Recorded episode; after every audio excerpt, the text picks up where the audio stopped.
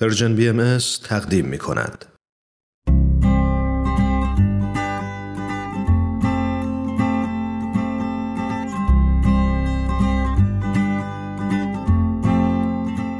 پاراگراف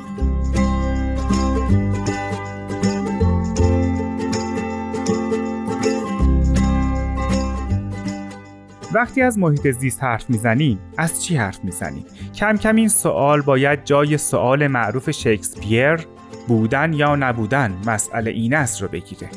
خیلی هم ممکنه فکر کنن توضیح واضحات درباره محیط زیست دادن که کار بیهوده ایه اما اجازه بدین یه سوال مهم بپرسم. تا حالا اسباب کشی کردین؟ پروسه گشتن دنبال خونه ای که از نظرمون مناسب باشه و بعد تبدیل شدنش به جایی که در اون احساس آرامش و امنیت بکنیم کار خیلی سختیه قبول دارین؟ اونم زمانی که باید کلی وسیله و اسباب رو بسته بندی کنیم جابجا جا کردن و چیدنش که بمونه اما اگه فردا تیتر خبر این باشه که کره زمین دیگر جای زندگی نیست و باید جمع کنیم و بریم چطور؟ اگر همینطوری ادامه بدیم به زودی این خبر رو میشنویم. ولی مشکل اصلی اینجاست که هنوز سیاره دیگه ای که در اون حیات ممکن باشه پیدا نکردیم.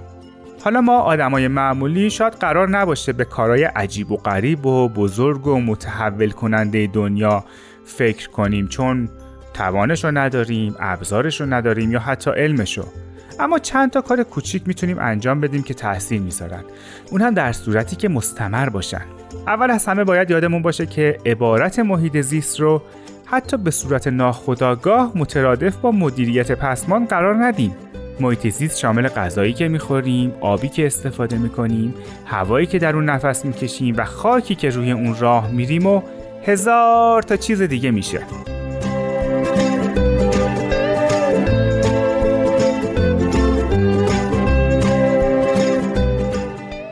من تو تمام این سالا به مرور یاد گرفتم که چیکار کنم. مهمترین نکته برام این بوده که برای حفاظت از زمین و محیط زیست چیزی به اسم مهم و مهمتر نداریم. همه چیز به طور یکسانی مهمه. بنابراین برنامه های یکسانی تو زندگیم قرار دادم. قدم شاید کوچیک مثلا حذف سفره ها و لیوان های یک بار مصرف از مهمونی ها ایشالا بعد از کرونا منظورمه. قدم کوچیک بعدی می‌تونه این باشه که بطری آب رو از خونه همراهمون ببریم یا لیوان قهوه خودمون رو داشته باشیم. قدم کوچیک بعدی استفاده نکردن از نی در کافه ها و رستوران هاست.